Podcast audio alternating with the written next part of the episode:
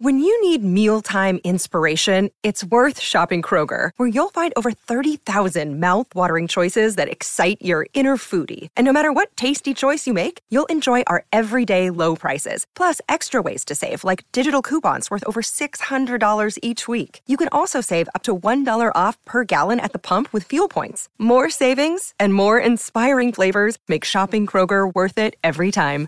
Kroger, fresh for everyone. Fuel restrictions apply.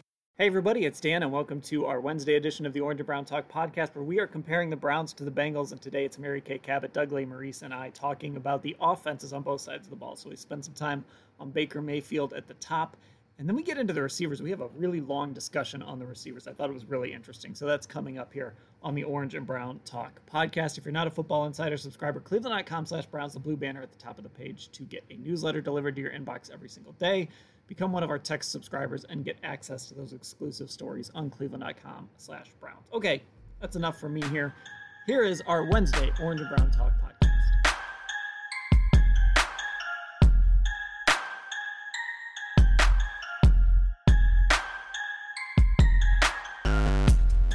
We go on our Wednesday edition of the Orange and Brown Talk podcast. We continue our Earning Their Stripes series. We are going to focus on the offense today uh, between the Browns and the Bengals. Uh, Doug kind of wrote a piece introing this whole thing, comparing the talent gaps or lack of gaps, or where the Browns might be better than the Bengals. That went up on Tuesday. Uh, I wrote about receivers today. It's all at cleveland.com slash Brown. So make sure you go check that out. Uh, let's get to it though. I mean, look, if we're going to talk about the offense, we have to start with the biggest and most obvious area, and that is quarterback. We've spent plenty of time talking about Joe Burrow versus Baker Mayfield. My question here, if we're talking about the Browns and if they can be or do what the Bengals did this year, if they can do that in 2022, I think the question is actually pretty simple. Is Baker Mayfield good enough to get the Browns to the Super Bowl or be the quarterback of a Browns team in the Super Bowl. Maybe get there is too strong in 2022. So I do think that's important because the question is not, and we are doing this series and these podcasts to compare the Browns to the Bengals because it's team in the division and the state that's in the Super Bowl, and it's a fun thing to do. He doesn't have to be as good as Joe Burrow because Joe Burrow is actually making up for some things that like the Bengals don't have, like an offensive line, for instance. So I wasn't sure what question we're going to ask Dan, but as much as we want to sort of compare Joe Burrow and Baker Mayfield, and they're two Heisman Trophy winners and two number one picks, and there's a million different reasons to do that, and it's fun and valuable. I don't think that's what he has to be. He just has to be good enough considering what the Browns are. And I don't know. I'm going to make Mary Kay answer. I pass. I'm not question. I don't know. Well, I just got done writing a column as we tape this on Tuesday. I posted a column on Tuesday about how uh, the Browns defense really played Joe Burrow almost as well as anybody in the NFL in 2021. And I think that is significant because we are trying to make the point here that, you know what, if you have other things, you might not necessarily have to have quarterback play that is elite as what Joe Burrow gave you. And I do think it's somewhat significant that this Browns defense is sort of built to defend against an offense like this, a stacked offense, one with really good receivers and a really, really good quarterback. And uh, and I think they proved that in that game. They were almost completely healthy in that game, and there still is a ways to go because uh, they did not have Jeremiah Owusu Koramoah that game. And I think they showed that if you have an offense that is even, you know, a little bit better than what they were e- able to, to put forth this past year, that you're going to win some games on the strength of your defense. But the bottom line, I have to say, in my mind, is I do think that you have to have quarterback play that approaches what teams are getting from the Joe Burrows and the Josh Allens and the Patrick Mahomes. And therefore, the Browns have got to bring their passing game up to 2022 standards, however they have to do it. We are not throwing Baker Mayfield overboard just yet. That's not what we're doing here. but he's got to play better and they have to have better receivers and a better passing game. And they they they must have a better passing game, but that is not only a quarterback discussion, which is again we're splitting hairs a little bit, Dan. But but I I don't think you can dis- nobody would dispute they have to throw it better, but that's Baker and beyond. Right. And and we're obviously going to get to all that stuff, but I wanted to start with Baker. And the reason I, I phrased the question like that, and the reason I came up with the question to ask it like that is, you know, look, maybe there's a world where Aaron Rodgers wants to come to Cleveland. Maybe there's a world where Russell Wilson wants to come to Cleveland. But until it happens, okay, uh, you know, I'll believe it when it happens, I guess, is, is where I'm at with that. There's an argument to be made, but who knows? So what the Browns have to ask themselves because they're not going, they don't have Joe Burrow, they don't have Patrick Mahomes, they don't have Josh Allen, they're not going to get that guy. That guy's not available in the draft, at least to be ready to play like that in 2022. So the Baker we saw in 2021 was good enough, or in 2020 was good enough to get them to the divisional game, but not good enough to lead them on a game-winning drive, right? Is is there a scenario where you can put enough around Baker that he can do that he can give you good enough quarterback play? It doesn't have to be Joe Burrow because again, that's that guy's not there. They don't have that guy, period. But can you build enough around him for him to be? I, I mean, I don't even know. What does he need to be? Jimmy Garoppolo? I don't know. What's what's the bar here? Uh, there is a difference. It's, I mean, it's like every sport. There's a difference between regular season and playoff stuff when it comes to this. And I think at his best, although I mean he Baker Mayfield wasn't as best this year. Part of that was the injury. I think there were, but there were other things that also weren't good enough that I don't think were necessarily injury related. Baker at his best, I think, can be the regular season quarterback that can get you in that position. I don't know if he, when you see what Joe Burrow did at the end of a game. And I don't want to get too hung up on late game drives, but I think it shows something. It's indicative of something. Make big time throws and big time moments. And not that Baker hasn't done that at times. He beat the Bengals in 2020 with a big time throw to Donovan Peoples Jones. We, we know, you know, we've seen it at times. That's where I have the question. I, at his very best, if you surround him with better pass catchers, I think he can be a quarterback that can get you in the playoffs. I and the Bengals aren't scoring 40 points a game in the playoffs, but Joe Burrow has made some plays at moments that I don't know, Mary Kay. I'm not 100% sure that that Baker even as best can do that.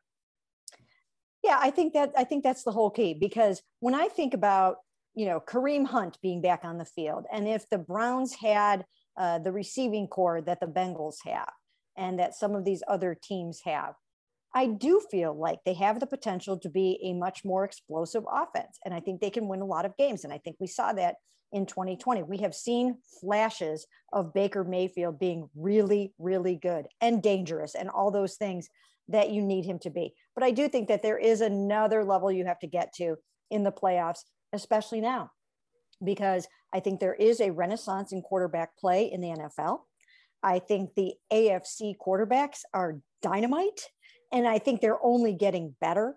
I think that uh, I think there's still upside for the Justin Herberts. I think there's still upside for for Josh Allen. I think he started to take his game to a new level at the end of this season and in the playoffs. Uh, I think that I mean, look, Joe Burrow is only in his second season, and uh, and uh, you know he he didn't even play a full season as a rookie. So I think that uh, he's going to get better. I think Lamar will be better. So I, I think the bar is set so incredibly high that um, that yes, I do think that Baker can win football games, and I still have visions in my mind of him, you know, play action, roll out, you know, you know, foot in the in the dirt and release that ball with authority and confidence and nail your man in one-on-one coverage. Okay, I I, I can see that in my mind that he's very good at that. He was good in the red zone last year. And those are all things that you need to win games and get a team to the playoffs. But I do think to take it to that next level, that you now do have to have exceptional, extraordinary ability to pull out those very, very close games. And some of it is just, you know, mobility in certain cases, right? I mean, some of it now is defenses, I think, are getting better to the point where team, teams have figured that, that out. Okay. And we even heard Paul DePodesta talk about this. Not only do the Browns need to bring their passing game up to 2022 standards, but they also have to keep the their foot on the pedal as far as stopping or slowing down the explosive offenses that have hit the NFL. So I I think that um, you know we are just in an era of better defenses now, and you need to be so much better at quarterback, whether it's taking it taking off and running or being able to squeeze the ball into a into a tight window whatever the case may be, you need elite level quarterback play now. And uh, and the Browns do not have it last year. And and here's the whole tricky part of it. We know it well, and we're going to be talking about it all the way until midway through next season when we have an answer. And that is, we just don't know. We don't know if if Baker wasn't wasn't good this year because of the harness. We don't know if he would have been better if he would have had his own version of a Ja'Marr Chase or a Justin Jefferson. Uh, those are all things that uh, they're going to have to uh, hope that they have the right answers to those things as they move through the uh, the acquisition cycle coming up here. I do think as much as we like Burrow, and I took Burrow fourth in our quarterback draft, he's not perfect yet. He's young. He takes a lot of sacks. He throws a lot of picks. And he did. He actually had some bad luck on picks this year. He didn't have a ton of like interceptable passes, but he still threw 14 picks. He threw 14 picks. Baker threw 13 picks. Burrow was sacked 3.2 times a game. Uh, Baker was sacked 3.1 times a game. But then Burrow's got the top end. That that was clear this year. He threw 34 touchdowns. Baker threw 17. Um, he threw for almost 300 yards per game. Baker threw for 220 or whatever it was. So you don't have to be perfect and this is some of the gunslinger Baker stuff that we, I think, when you like Baker at his best, you you like some of that stuff, and you don't want him to play scared, but you just don't want to throw four picks against Green Bay. But like, but you've got to you've got to pay it off, right? If you're to bet big, you can't just crap out every time. Eventually, you have to hit. So like that's that's the question. I Burrow, and he also his line stinks, but Burrow can overcome that sometimes with some of the top end plays and I still I am uncertain about Baker's top end play balancing out his sacks and picks. So, some of it too is is matchup based as well. So when we talk about is Baker good enough, like Doug, you mentioned it, is Baker good enough to get the Browns to the playoffs? You know, you said yeah, you can see that, and we saw that in 2020. And then if those matchups shake out the right way, it can play out in your favor. I mean, Joe Burrow only had to beat one elite quarterback to get to the Super Bowl. Patrick Mahomes had to go against Josh Allen, and then he had to go against Joe Burrow. Now, that's not taking anything away from Burrow, right? I mean, he was incredible against the Titans when he was under siege. Uh, you know, they they beat a, a, Raiders team that was hot. But the reality is, the Bengals did get some matchups in their favor. Whereas, you know, Josh Allen had to play Patrick Mahomes, and then you know Mahomes had to play Allen and Burrow. So some of it is kind of luck too in that regard of like, who do you play? How does the bracket shake out? Um, and, and sometimes that works in your favor and sometimes it doesn't. I think with Baker, more than a guy like Burrow or some of these other guys we've mentioned, that's a little more important too. How does that bracket kind of shake out uh, if you do get to the playoffs? Well, but then the problem is again, if, if we're we're talking about the Bengals, I mean, there is a luck component in here that is not to take away from the Bengals at all. This is not no. the luck podcast, but look at the way the Chiefs played down the stretch against the Browns in the playoffs last year, and the way the Chiefs played when Patrick uh, against the Bengals this year, when Patrick Mahomes just running backwards 20 yards for no apparent reason at times. And it's like, what are you doing? There's some stuff that you can get into luck and circumstance and seizing the moment that is very, very real. But if we're talking about a bigger quarterback picture, as Mary Kay said, well, yeah, maybe you won't have to go through a bunch of great quarterbacks, or maybe you'll have to go through Patrick Mahomes, Justin Herbert, Josh Allen, Joe Burrow, Lamar Jackson, like Sean Watson, whatever. It's just, and there's more coming. It feels like there's more every year. Malik Willis is probably going to wind up a Steeler and get ready for 20 years of that. I know Mary Kay fell in love with Malik Willis down. Well, He's, uh, but anyway, like I just, I, I yes, but you know, you're going to have to beat at, at least one, probably two great QBs in the playoff. And, and Mary Kate, to that point, I, I would say like look, the Browns the Browns got some luck in 2020 when Patrick Mahomes left that game midway through the third mm. quarter. I mean, luck is a part of football. Tom Brady, we can go through his career and point to a whole bunch of lucky opportunities. But the point is, because he's Tom Brady, he put himself in position where he was able to take advantage of those over and over. Like you kind of create and are able to take advantage of those opportunities because you're a great quarterback, because you have that high level quarterback. It just increases the amount of opportunity, I guess is how I would put it. Yes, absolutely. You are so right about the fact that uh, that luck plays a huge part in this. When I think back to the Kansas City Bengals game that enabled the Bengals to go ahead and clinch the AFC North. Think about that weird sequence at the very end of the game uh, with the penalty there on the Chiefs. That was the difference between winning and losing that game. If that goes a different way, then the Bengals probably are not in the Super Bowl right now. That weird penalty right there, that's the razor thin margin between winning and losing and success and Super Bowls. Talk about luck. How about 13 seconds left to close out a football game and it doesn't happen, right?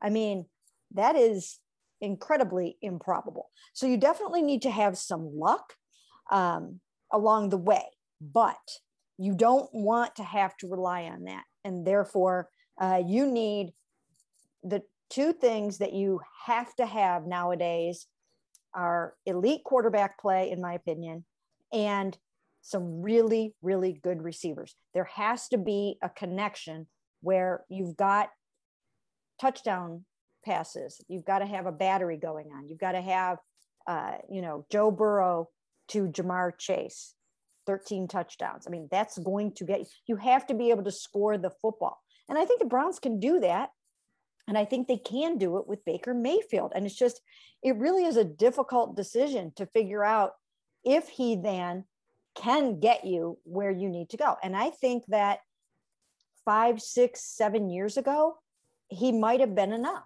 He might have been enough to get you to the promised land. Now, I am not so sure. And that is because of uh, these amazing young quarterbacks that we're talking about and not just regular, like really good passers, pocket passers, but there's the whole element of the running dual threat quarterback and how they can change things up and and beat you know beat the system. I mean if you if you try to hem them in it's not going to work. They're going to escape. They're going to get out of there. They're going to make the play. As you talked about doug i saw some things from malik willis that i liked and he's very raw like i, I don't think the browns should take him at number 13 and start him this coming year i don't think that's what the situation is. But he he displayed those very dangerous and devastating arm angles that you can throw at. And when you've got an, an enormous defender bearing down on you in, in today's game, I think teams have really figured out you've got to rush the passer. You've got to get to the quarterback and you've got to mess him up. Well, those arm angles that Patrick has and now Malik's going to have, uh, and Lamar, that all the different things that he can do, uh, all of those things are going to be necessary, in my opinion, going forward if you want to get to the next level and you want to get to the Super Bowl. And Burrow's a better athlete than Baker, I think. Burrow's not a phenomenal athlete, but Burrow, I think his pocket presence is really something. And there, there were times more than a few times this year with Baker, where and we've seen it at times in his career where he seems to get happy feet and you're not sure why, and his mm-hmm. footwork gets off and he winds up getting off platform when he maybe doesn't need to be. And again, how much of that was tied to being nervous about trying to protect the shoulder? I want to make sure I don't get hit. So all of a sudden, I think it was I think it was one of the picks against the Packers where he just he was in the pocket and he just got completely yeah. like leaning backward. And it's like that is not it. But if that's primarily injury related, okay, then like show that pocket presence, run when you've got to run. And there's a version, there's a version of Baker that I think is in Burrow range, right? Because again, Burrow is not Josh Allen and Burrow is not Malik Willis and Burrow is not Lamar Jackson, but the things he does, he does very well. I mean, athletically, maybe. I don't know. You know, let's not lose sight of the fact that Burrow threw for 4,600 yards and completed 70% of his passes. Um, but but I do want to say, like Doug, to that yeah. point, like you know, so the Browns have the ball against the Chiefs in the divisional round. Chris Jones just destroys Wyatt Teller, and all Baker can really do is dump off to Kareem Hunt. Well, and then we see in the AFC Championship game, Joe Burrow has that ability with two guys, kind of that Big Ben ability with two guys hanging on him to somehow get away and make a play. And that that's just something we haven't consistently seen because Baker is smaller. Yep. That's something you just don't have um, in him. Okay. So there's two areas, right, on these teams where one team is very clearly ahead of the other. For the Bengals, it's the wide receiver corps. For the Browns, it's the offensive line. Doug, you get to play GM. Mary Kay, you're going to get to play GM too and answer this question. Duke Tobin is sitting around this offseason. He's bored out of his mind. He's feeling himself. He's got nothing better to do. He calls you up and he says, Hey, I, I got a crazy proposal for you. Do you want to trade your offensive line for my wide receivers? I would So in other words, minute. what I'm asking is, would you rather have the Bengals wide receivers or the Browns offensive line? I would rent a cargo van. I would tell Joel Bitonio and Wyatt Teller and Jack Conklin and Jedrick Wills and JC Tretter that we're going to Applebee's. And then instead of going to Applebee's, I would drive to Cincinnati and leave them there and come back with Ja'Marr Chase, Tee Higgins, and Tyler Boyd. That's awesome. Now you still That's have fine. Baker. Baker's still your quarterback. I would Mm. then stop with Ja'Marr Chase and Tyler Boyd and Tee Higgins, and I would take them to Applebee's. And I would say, I'm so happy that you're here. Would you please combine for uh, 3,500 receiving yards and 24 touchdowns or whatever what 222 catches like you did this season? Because you cannot win in the league if you don't have receivers.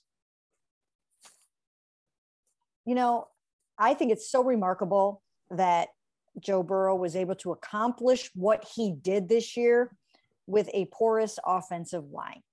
He was sacked 51 times this season, which was more than any other quarterback in the NFL this year. And generally, if you're getting sacked 50 times, you're getting hurt and you're you're going to be so beat up that you're not going to survive very long. Tim Couch used to get sacked 50 plus times a season. That's not okay. You cannot let that happen. Um, so I actually think that I would rather build through the offensive line first. And I, I think it's probably easier to find some good pass catchers. So I think I would stick with the offensive line. It's really hard. I, I lived through a lot of years on this football team where the offensive line wasn't good. And yes, you do need a better offensive line when you have a quarterback that's not mobile like Baker. But um, but I still think it's so vitally important to have to have that. It, it's a, it's a great question, Dan, because I do think in today's NFL that the quarterback to receiver combo thing is um, it's going to get you there. It's what it's what you need. It's it's Patrick Mahomes to Tyreek Hill and Travis Kelce. You know, it's it's Joe Burrow to Ja'Marr Chase. But um, I don't know. There's something about an offensive line that I think is going to hold up and stand the test of time. So there's something interesting here, though. There's kind of a contrast that's really interesting here that I, I kind of didn't realize, but now I, I sort of do. The Bengals, first of all, the Bengals are like one of the most unconventional teams out there. Some people might use the word cheap. I'll say unconventional. They have like eight eight people in their personnel department. It's like the, small, the smallest personnel department in football. And last year they had a choice, right? Take a tackle or take Ja'Marr Chase or Jaylen Waddle. And everybody was saying, take a tackle. You got to protect Joe Burrow. Take a tackle. And they decided to take Ja'Marr Chase. And that kind of took a good receiving corps and made it great. And really probably helped Joe Burrow become a guy who in year two could throw for 4,600 yards and complete 70% of his passes. In 2020, the Browns, right? Take your left tackle. Go get Jedrick Wills. It's common sense. That's what you have to do a couple guys went after Jedrick Wills that were interesting. Now, one, his situation has changed dramatically, and, and that's Henry Ruggs. CeeDee Lamb went to the Cowboys at uh, where did we where did I have that? Did I write that down? CeeDee Lamb went, I didn't write the spot, but I think it was like 15 or 16, somewhere in that range, maybe 17. The Browns sort of had that choice in front of them too. And, and I just think it's an interesting contrast. Now, the process was probably pretty sound. You go get your left tackle. You think he's going to be your guy for the next 10 years. If Jed Wills ends up not working out, that's kind of different. But how, how would you guys have felt in hindsight now had the Browns gone after a playmaker like the Bengals did? I would have criticized it at the time and loved it now. Is that am I, is that uh, not fair to do it that way? But, I mean, that's that's how we talk about this stuff, right? I mean, I, you have to talk about the result too. We were all in on the tackle. I mean, there was there. It was like it was which tackle? But I, every single person in the NFL and in, and in Cleveland knew the Browns had to take a left tackle there. And it is, I guess it's slightly different that it's a left tackle and it's not any other spot in the offensive line. But the comparison to taking Chase instead of Penei Sewell, I think, is an apt one. And the, the Browns, the Browns have not drafted a receiver in the first or second round since Corey Coleman in 2016. Odell was basically a first round pick because they traded a first round pick to get him. But 46 receivers have gone in the first or second round in the last two drafts. Uh, excuse me, the last five drafts in the last five years since so 17, 18, 19, 20, 21, since the Coleman pick in 2016. 46. So that's, you know, one and a half per team. And the Bengals have taken three in there because John Ross was a first round pick and bombed, didn't work at all. And they kept firing.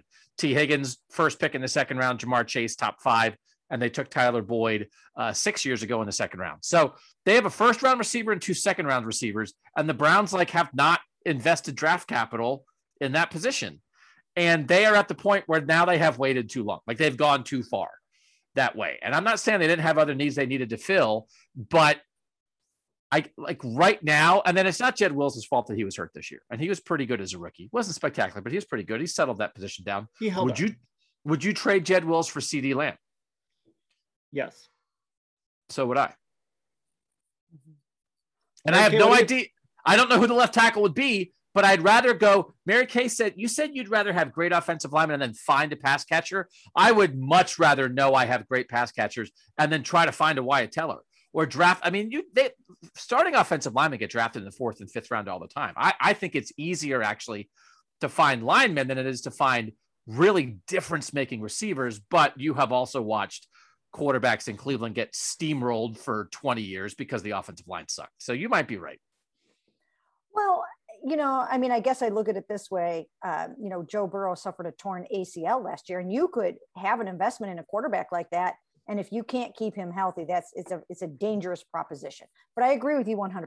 I am all about uh, taking a really really good receiver very very high because I can see I've seen how it can transform a team. What I would have done in 2020 is, and I've stated this and wrote it, so I'm not saying it in hindsight, uh, I would have signed Trent Williams. I, I would have gone out and I, I would have signed him. And, you know, Bill Callahan coached him in Washington, and I know he would have cost some money, uh, but I would have done that. And I would have left that first round pick open for a receiver, perhaps right?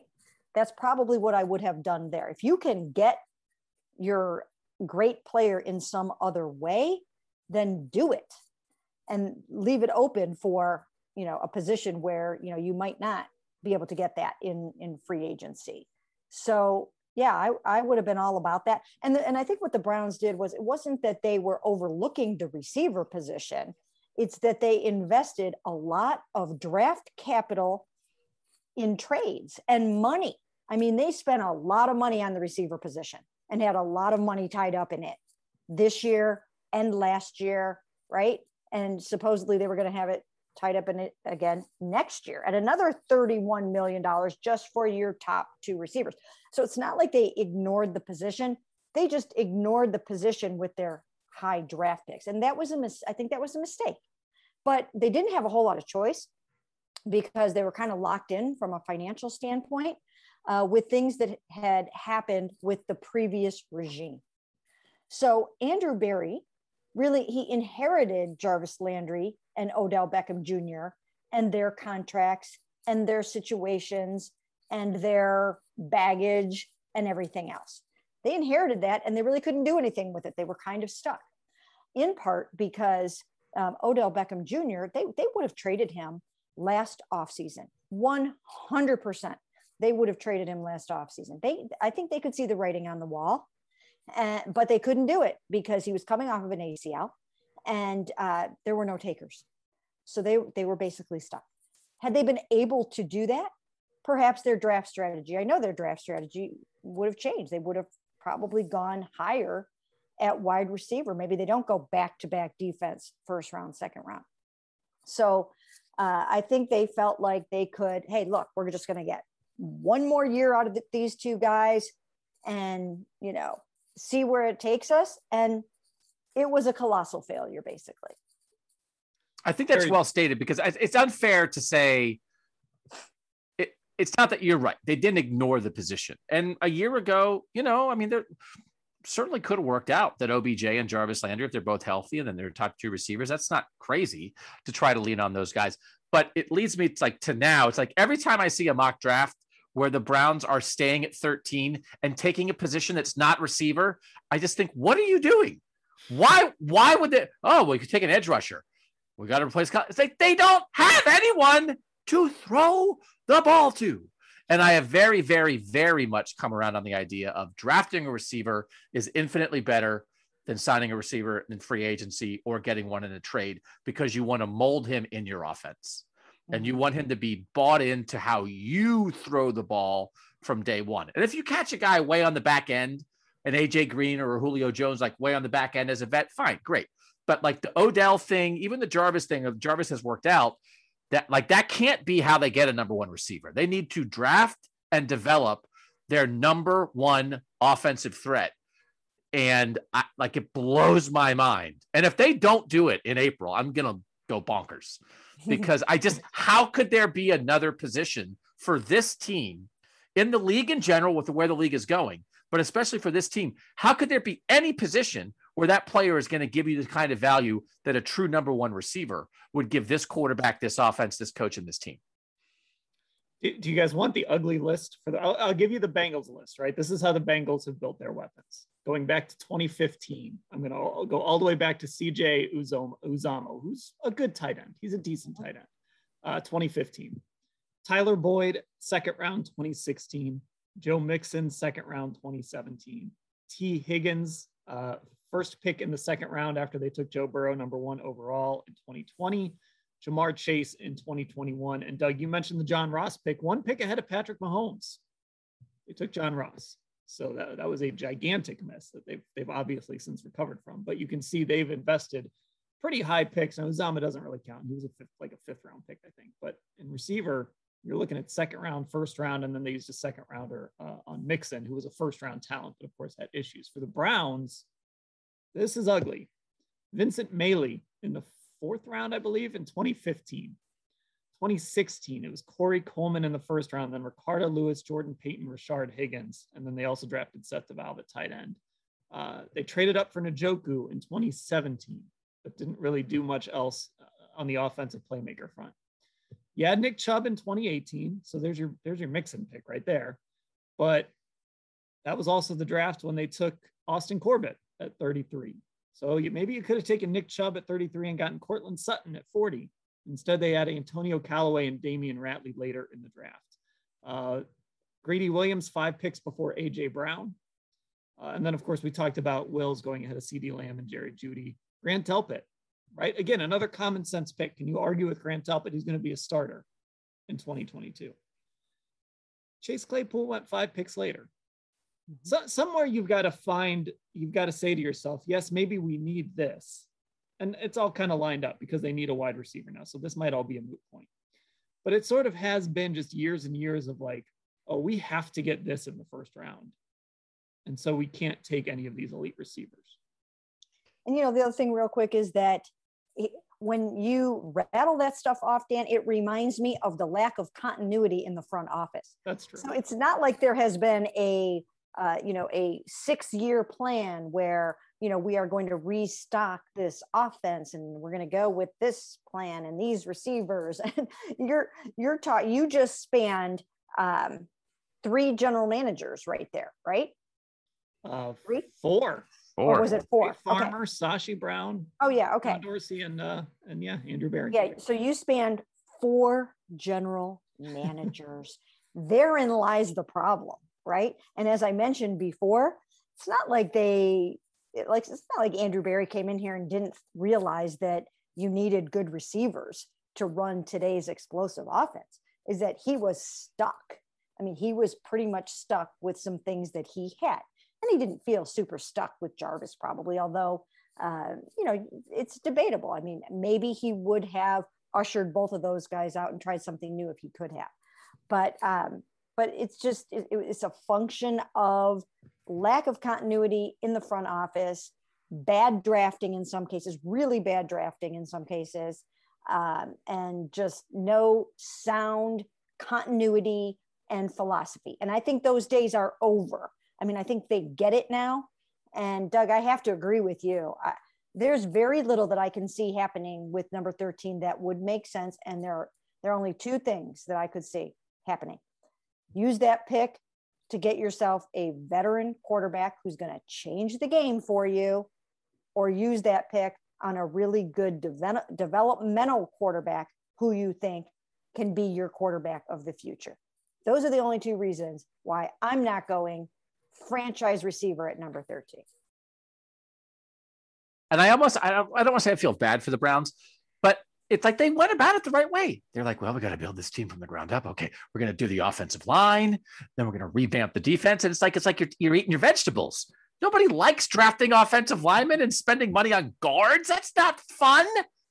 But you're eating your vegetables because and receivers, that's eating candy. And the Bengals, like you said, Dan, they like six people in the room. Like, I don't know, you guys want to draft? It's like, well, I was watching YouTube video of this guy catching a touchdown. He seems good. They're like, take the receiver. And then you find out that candy has nutritional value and all those vegetables are wasted calories. So like look where the Browns are. Like we're screaming, why don't you take more of the fun guys? Quit taking defensive players and offensive linemen. They were trying to be responsible.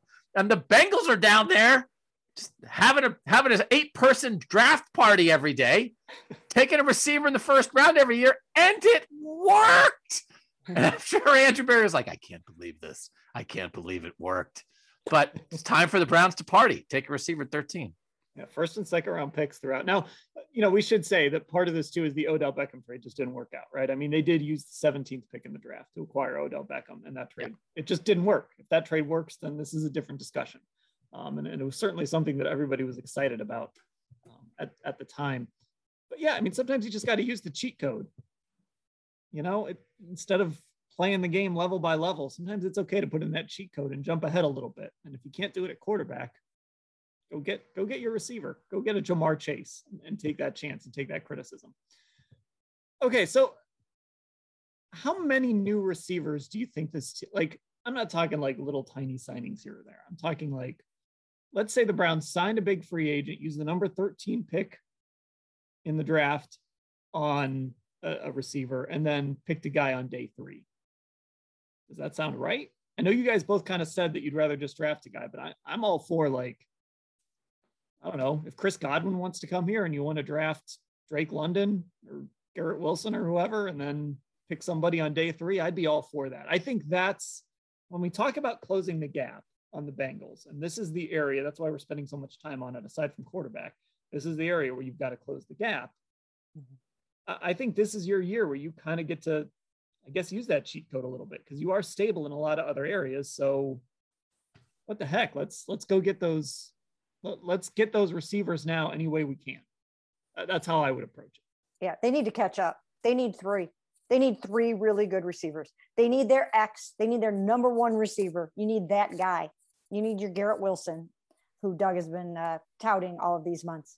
You need that guy, and um, then I would go ahead and get a, a get a Chris Godwin. I think that wide receiver is one place in free agency where it usually works out pretty well for the most part. You can take a guy that had a pretty good career somewhere and plug him in here, and it's usually going to go okay for the most part. Okay. I mean, if you do that right, you can you can make the uh, transition. So I would go ahead and I, I would sign a really, really good, surefire Pro Bowl type caliber receiver.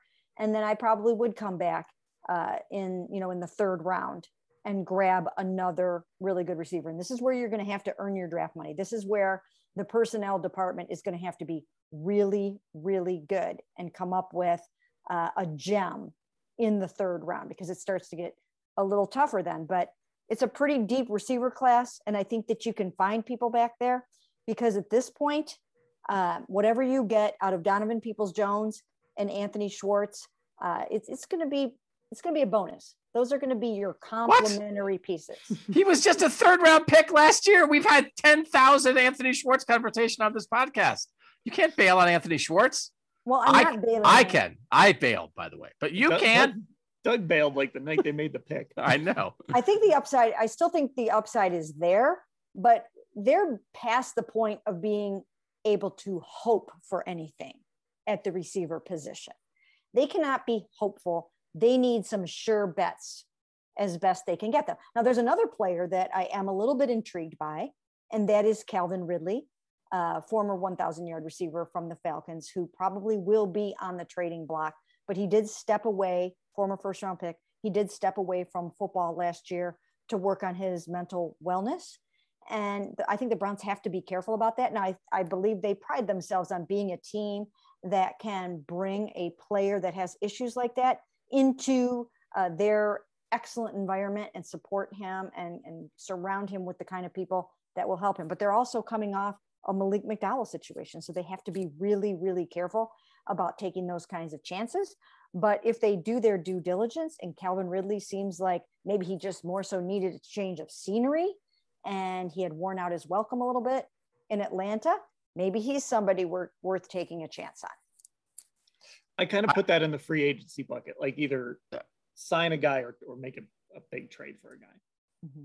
Yeah, I, am all in on this. I mean, I get they, have got to draft a receiver at 13, and then to have their number two receiver be some a, a more veteran guy that they acquire, one way or the other. I'm all in on. I'm actually okay with Donovan Peoples Jones as number three, and Anthony Schwartz as number four. So if it's just those top two guys, but I mean, just Mm-hmm. All you know what? You know what? Just like a 1500 yard receiver and a 1200 yard receiver. Is that that's all?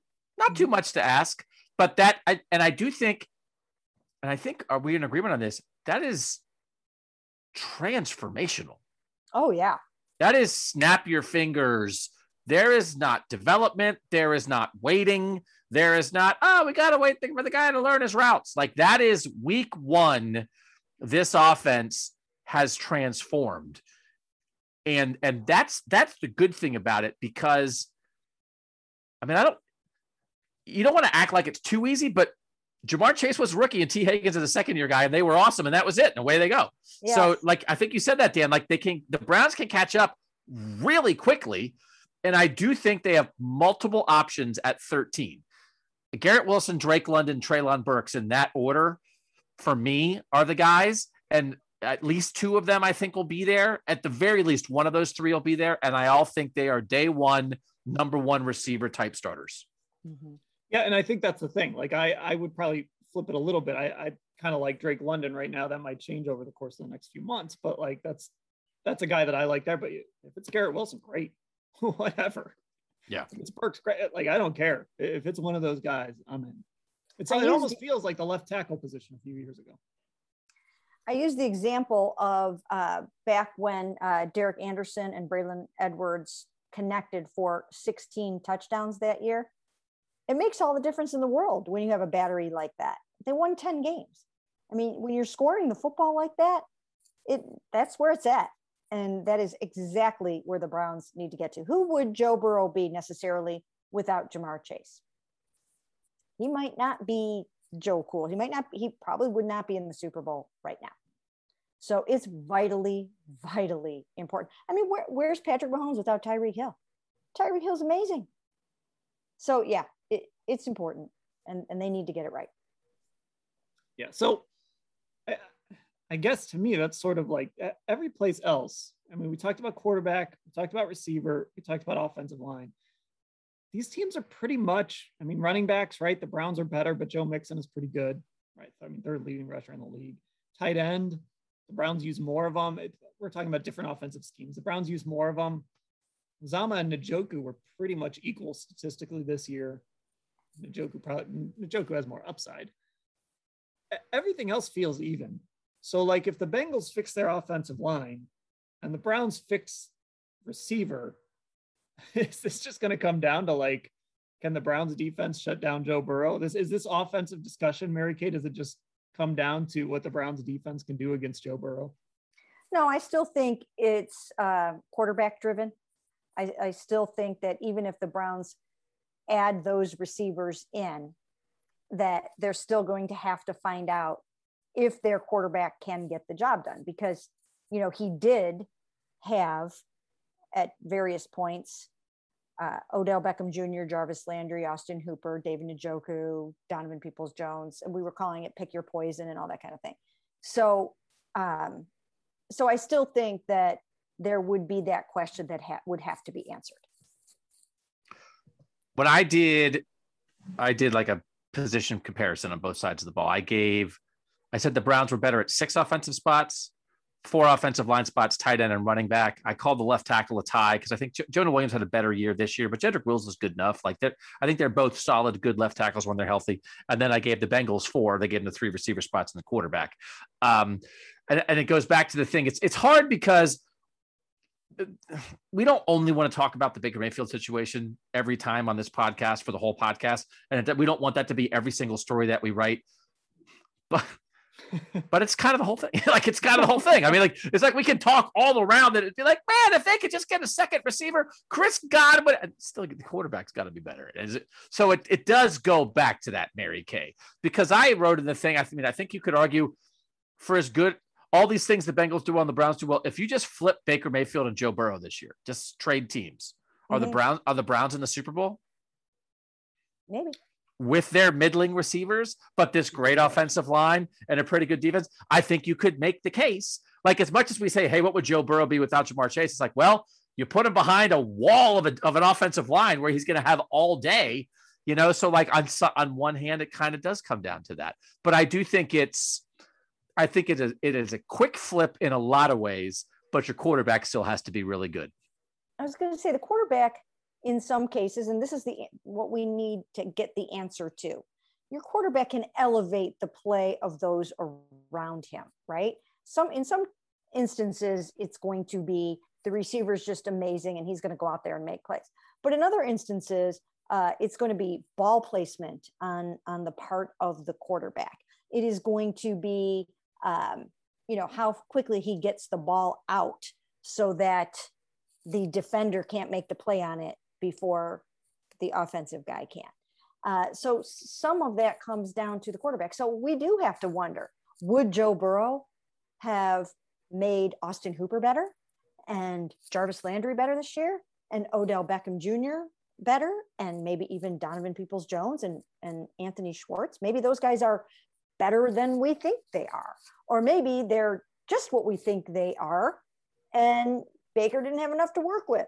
So it's it's tough, but we will find out. Right. If Joe Burrow is the quarterback of this team, is Odell Beckham Jr. still a Cleveland Brown? That's. Did he get asked that on the Zoom this week, Joe? if you, Odell, would you have stepped? oh well. No, yeah. Doug, we didn't get to ask Odell anything on the Zoom. Yeah. Yeah. Yeah. That's a podcast for another day. It's funny. I actually saw that. I, I saw like the the Giants columnists were complaining about it too. That the New York people didn't get called on either. So. Oh, they didn't. Oh, I didn't know uh, that. I, I oh, that's that. funny. So all LA, baby. Oh, past, the past is the past. Yeah.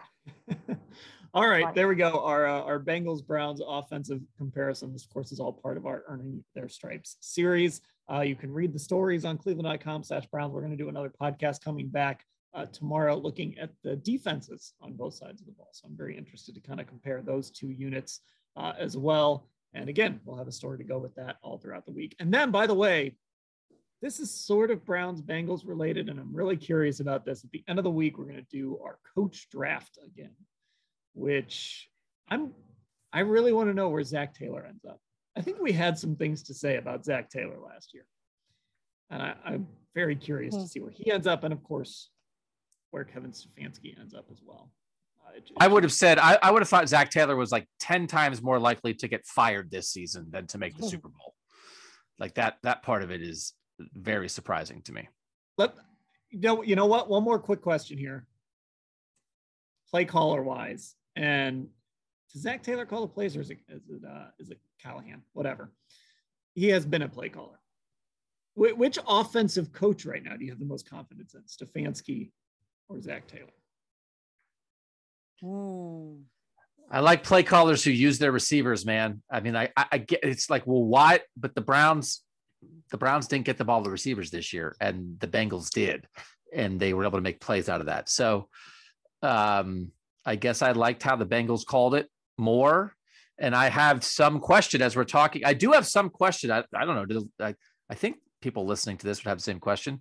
If the Browns do draft a receiver in the first round and sign a veteran, are they going to use them? Are they going to are they going to maximize their talent and maximize the capital you spent on them in the kind of offense that Kevin Stefanski plays? I, I don't know. I don't know for hundred percent sure certainty that the answer to that is yes. So I don't know if I'd take either of them super high in a play caller draft, but I guess maybe I'd take the Bengals.